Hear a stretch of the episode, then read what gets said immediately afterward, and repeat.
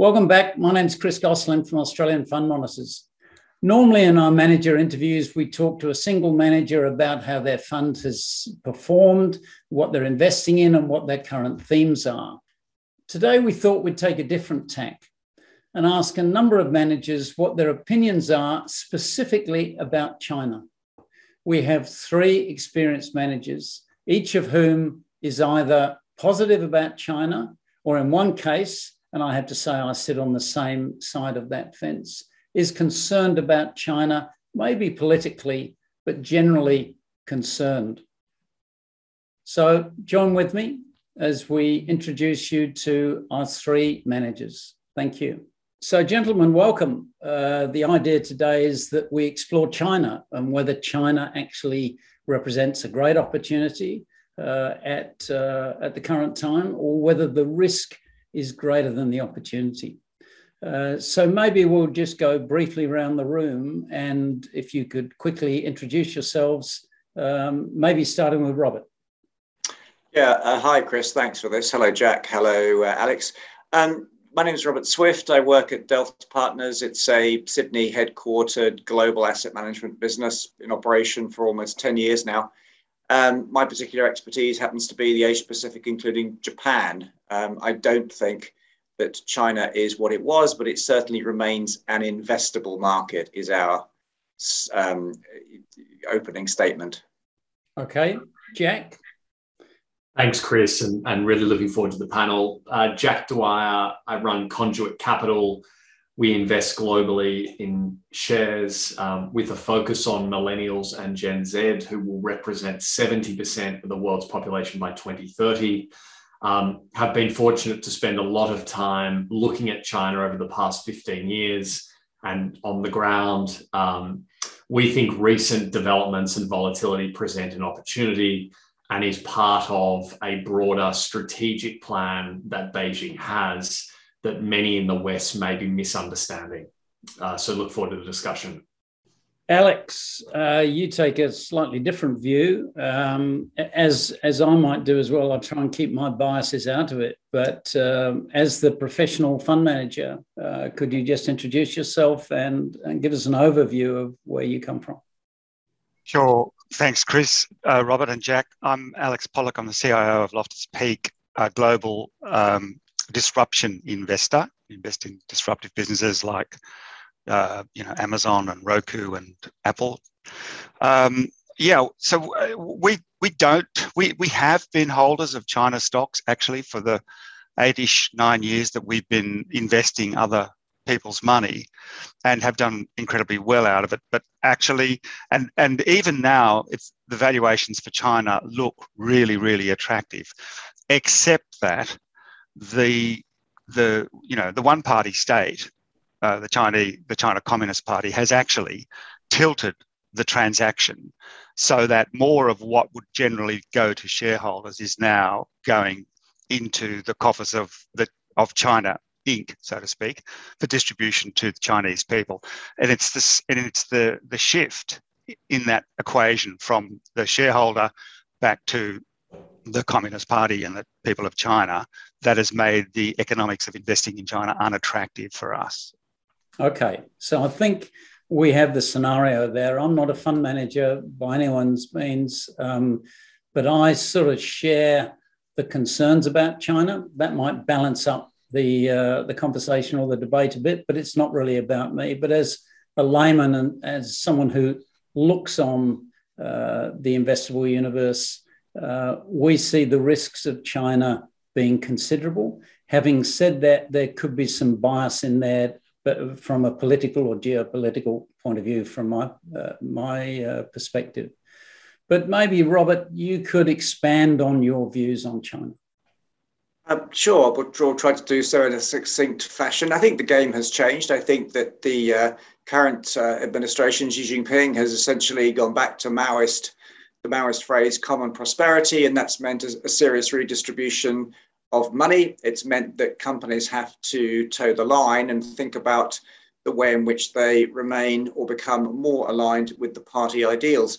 Common prosperity, of course, was something that, that Chairman Mao talked about. And in fact, when Deng Xiaoping took China into the world's capitalist um, economies with his phrase about getting gloriously rich. He also went on to repeat the common prosperity. So, to Jack's point, I think this is a longer term theme of the Chinese capitalist model. And this uh, state intervention to reduce what is clearly growing inequality and growing inequality of opportunity is actually to be expected of a society that is left leaning.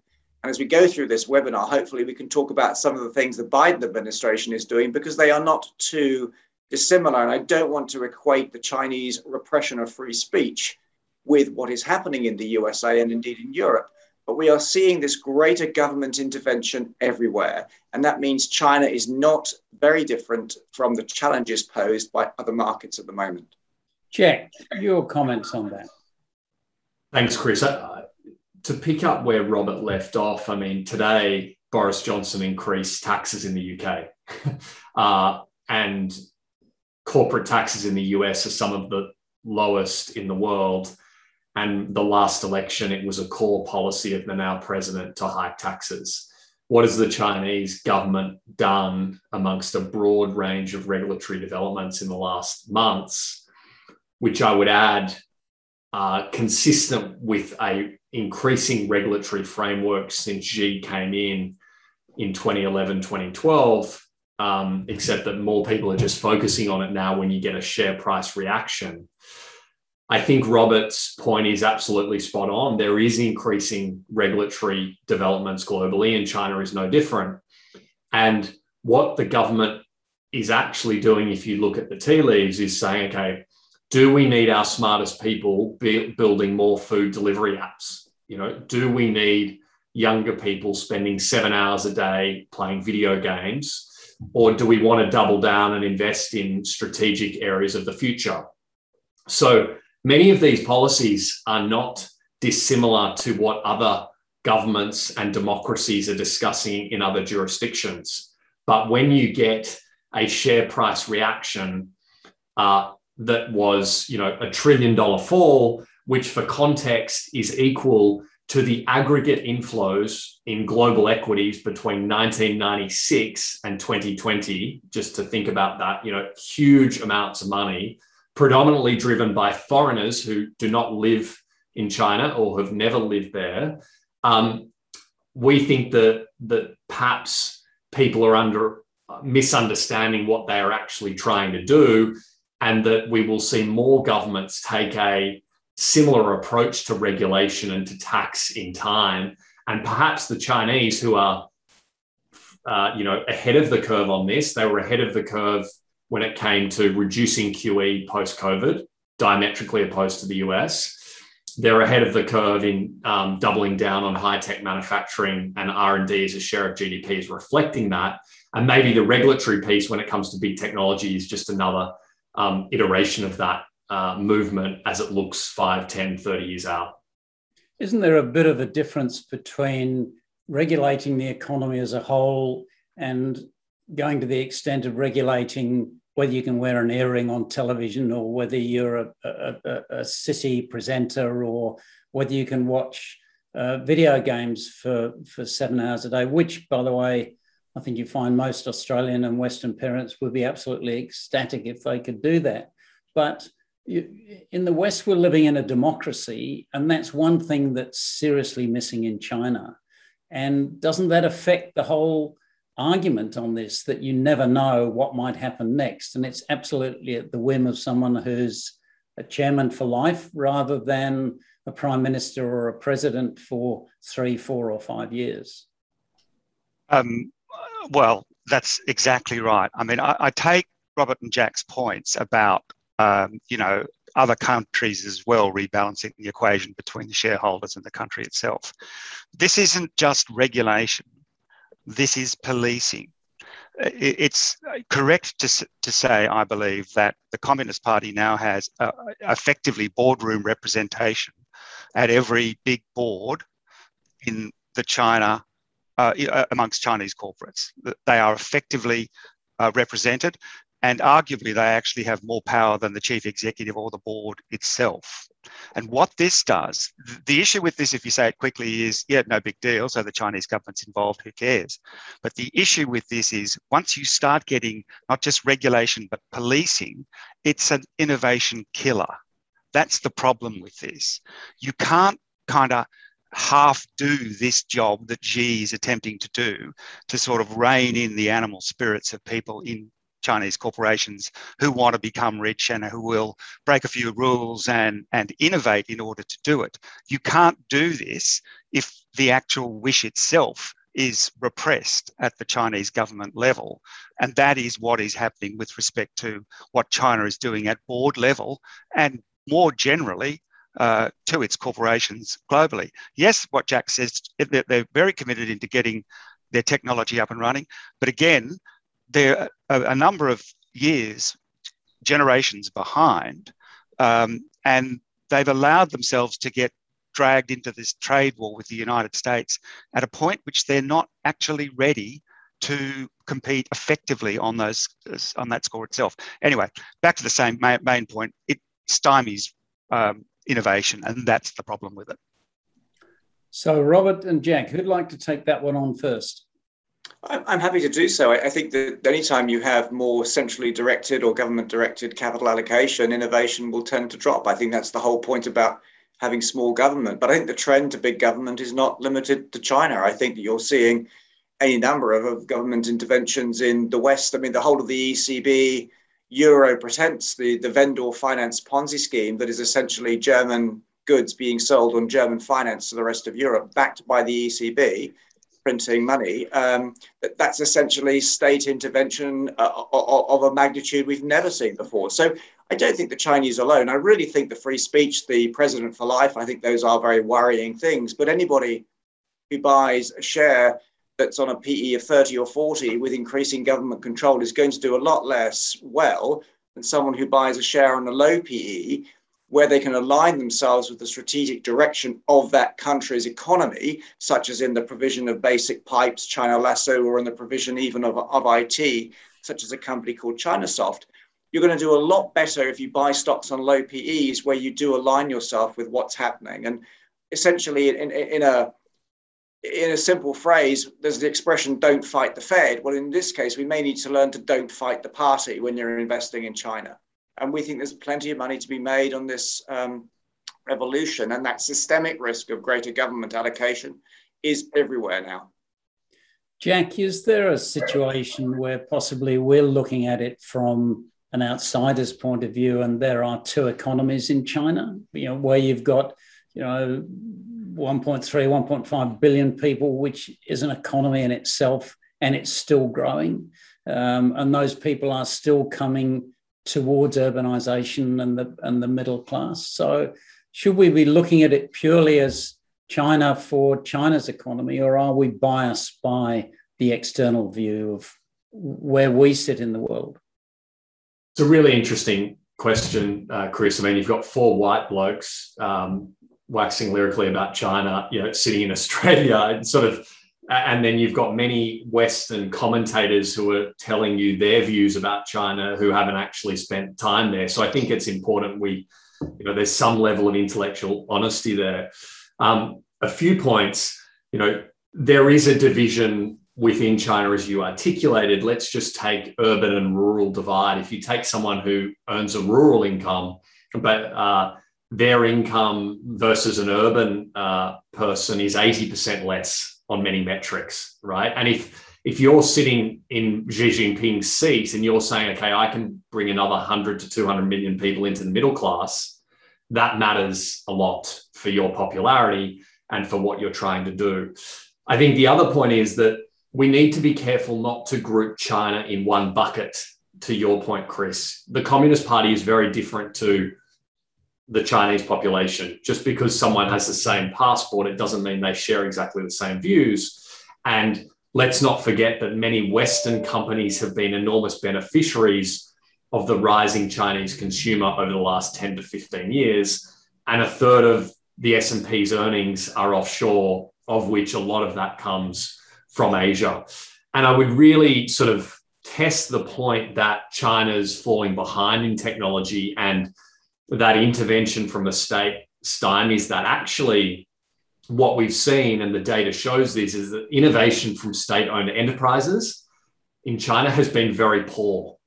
And the government recognizes that it's the private sector which drives the innovation and drives a lot of the growth. And Liu He, one of the most senior officials, officials in China a few days ago, came out and said, We recognize this, we support the private sector. And he's been put in charge to drive the semiconductor initiative. Interestingly, we even see this at a more micro level. If you look at electric vehicles, the Chinese are three years ahead of their objectives in producing electric vehicles. What, why is that? One of the reasons is because they are so focused on the security of supply.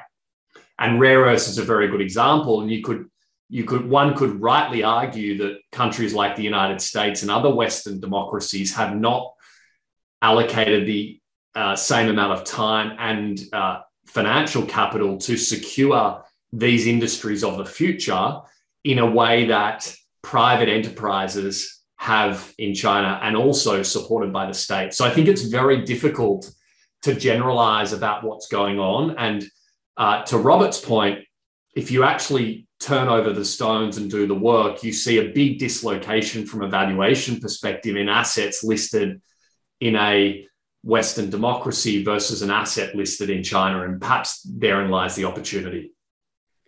So, is it also fair to say that a lot of the rhetoric that comes out of the Chinese government, Xi Jinping or, or uh, his uh, his underlings, is really there for local consumption, Chinese consumption, and they really couldn't give. Uh, I was going to say a stuff, but yeah, probably a stuff is a, is a good way to say it. What the rest of the world thinks, because their issue is they've got a hell of a lot of people at home and they need to keep them happy and fed. Yeah, I, will jump in on that quickly, Chris. I, I firmly believe that's true. I mean, if one reads the China Daily, it's so different to what one will read in the Wall Street Journal or Financial Times, you know, and um, the China Daily has a readership of a billion people, and the Wall Street Journal has a readership that's located outside of China. So, controlling the press uh, is very important. And if you're a Communist Party official, you keep your job by keeping the masses content. And we've seen, you know, many examples of this throughout history. And we heard similar um, arguments and rhetoric during the corruption campaign that, you know, it was the end of spending in China. I mean, if you look at some of the earnings of companies and what's been achieved over that time, luxury stocks are up five to seven times. You know, we've seen enormous automobile demand. And that faction of the corruption cap- campaign has actually enabled uh, China to, to power on in ways that many thought was impossible. So uh, perhaps too many of us in the West uh, spend the time really trying to understand what the message from Beijing to the populace in that country might be and what the intended and unintended consequences. Uh, Can I jump in there, Jack, and just say something? Of course. Do, do you think the people in Hong Kong are feeling relaxed and comfortable? What message is Xi Jinping sending to them? For that matter, what do the people of Taiwan think? I think I, I think they've. Do I think people in Hong Kong are feeling rela- relaxed? I think the answer is no. Um, let you know. Let's look at the numbers. Um, 30 years ago, Hong Kong accounted for around 95% of mainland finance. It's probably close to three or four percent now right? The the ownership of real estate in Hong Kong has very has a mainland skew bias, uh, and we've seen obviously political handovers occur in you know in more recent times. Uh, I think it's I I, I, I echo those. So the, views, the assumption of private property. That's effectively what they're doing with, with Alibaba and Tencent. They're saying, look, we own more of this than you think we own. They're assuming private property. This is not good for innovation. But, but Alex, I think it's naive to suggest that the Chinese state didn't have a significant role prior to the last three months. You know, I, I think there's enough examples to show that that's not the case. And to suggest that because there's competition or increasing influence and that ultimately destroys innovation, I'm just not sure is true when we see so much innovation um, continuing to occur. I think there are other things at play here, aren't there, gentlemen? I mean, yes, innovation. I would personally, for all my views on China and the politics of China, I'm certainly not suggesting innovation is, is going to wither and die anything but, uh, whether it's innovation with uh, uh, with technology and, and IP that pinched from overseas or otherwise. Um, the, the point is, surely, when it comes down to it, that you're buying assets, when we really come down to it, you're buying assets at a price that they're either attractive because they're a good long term investment or they're risky based on what's going to happen. And Alex has brought up two of the things that I think are paramount when people think about it. Hong Kong's done and dusted, but Taiwan uh, is is yet to unfold when you buy a, a, share in a Hong Kong, a Chinese listed company, you don't actually buy a share. You buy a share in a thing called a, a variable interest entity. It's a, you buy a, you buy a contractual uh, op- opportunity and a contractual option for that VIE, which is Cayman Islands based, I believe, to then go and buy a share in a Chinese company. You don't actually own anything when you buy a share in a Chinese company because it's you you have a call right over the VIE.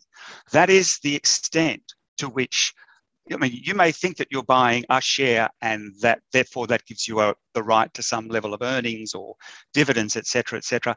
That is that that kind of could be construed loosely as the position in the last five or ten or twenty years, but actually Xi Jinping and the and the Politburo has made it abundantly clear that the rules are what they make them, and that's a complete that's a complete uh, chain, game changer. If, if I may, Chris, yeah, right. just jump in on that. No, that, that. That is true. I think the VIEs are risky. I think anyone buying, you know, a listed Chinese stock in, you know, via New York is is probably taking on more risk, perhaps, than they need to. I think you can mitigate that risk anyway. I think that typically regulation tends to focus on the very large companies. It's what is visible to the politicians. And so I think you can immunize yourself against capricious regulation by going towards smaller companies, companies that don't sort of offend by virtue of their size and their growth rate and their wealth creation for the few. Um, so, so unsuccessful companies. Well, there, there, are some very small successful companies that are growing quite quickly, and I don't want to get into an advert of what we own in our Asian small cap, but but I but I might if Chris lets me. But I think this respect with respect to equity holders getting stiffed and, and capricious regulation. I think bond investors in China have long cynically had the view, correctly cynically had the view, that they are going to get stiffed. And at the moment, we've got China Evergrande, which is an extremely highly levered, highly geared property developer that's been waiting to go bankrupt for years. And there's $80 billion of debt, and the foreign bondholders will probably get stiffed relative to the locals. And the bondholders, as always, are ahead of the equity investors in realizing there are some unique risks to investing in China. The tails, technically speaking, the tails are fatter. And I think one of the things we are going to have to get used to as equity investors are fatter tails in the outcomes of investing in Chinese equities. But it doesn't mean that you haven't made good money in the bond markets in China. You're just going to have to accept that it's not quite the same thing that it was before. And rather than, however, rather than China becoming more like us, we are actually increasingly becoming more like China. Capricious regulation is happening through executive orders in the USA at quite an alarming rate.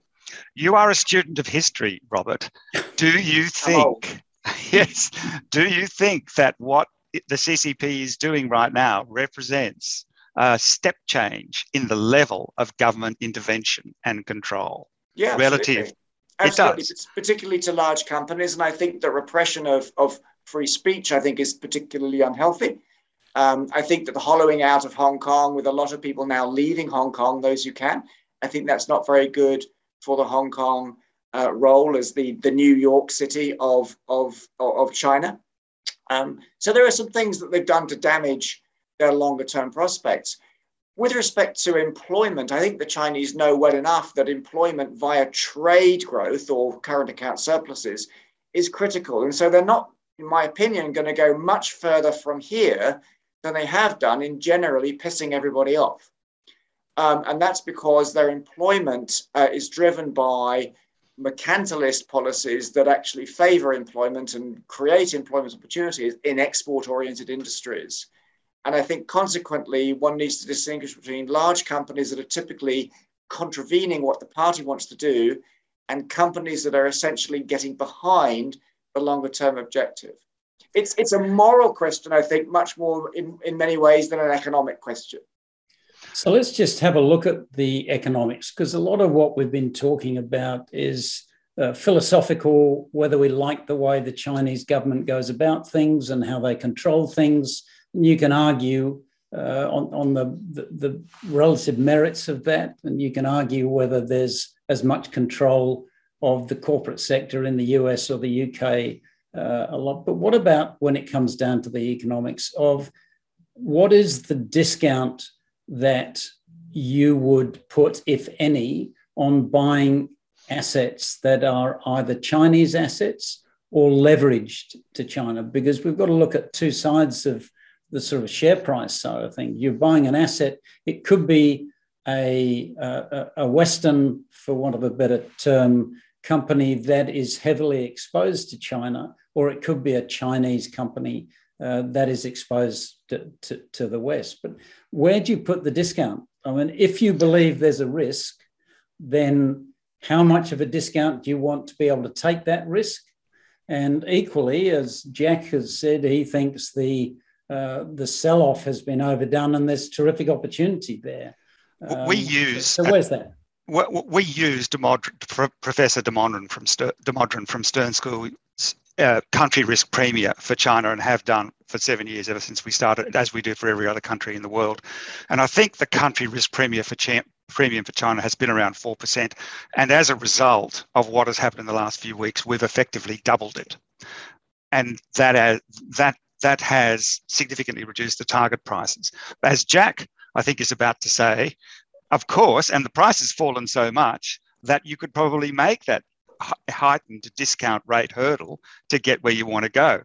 But actually, I think it's a discount rate that's going to continue to, to surprise on the downside. But but then it presumably comes down to whether you think uh, the as you do, that the risk is greater than the opportunity, or as Jack does, is to say the opportunity uh, makes the risk worthwhile. Jack, would you like to put a comment in on that? Yes, Chris. Look, I think um, we're all global investors. We, we, we search the world for opportunities, and it's as much about risk management as about identifying opportunities, right? And we have all the data tells us that investors are heavily exposed to the same companies in the US, you know, and, and perhaps there's very good reason for that. And maybe that continues for much longer. You know, as we, we look at our investors' capital and we're fiduciaries of those cap of that capital, we kind of say, here are companies in other jurisdictions that might be a bit hairy, but that are growing at attractive rates or have products that are in demand or in, are innovating in, in ways that are really exciting. Um, and we've had a significant market dislocation event where valuations have the differential between the US has gone to its most extreme level. Plus, you've had some of the biggest outflows we've ever seen. Now, China, like any jurisdiction, is not perfect. And I'm not advocating that at all. I'm just sort of questioning should we be asking what could go right?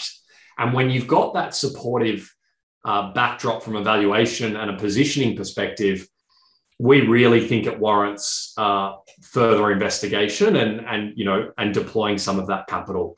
Uh, so that's what we've done, and and you know there are always risks, and there are risks in any market, and this and this country is no different. But valuations at a point, positioning at a point. Uh, uh, I think there needs to be some level of thinking beyond the next three, six months. Um, and, that, and that's what we've done. And that's why I think there's an opportunity there.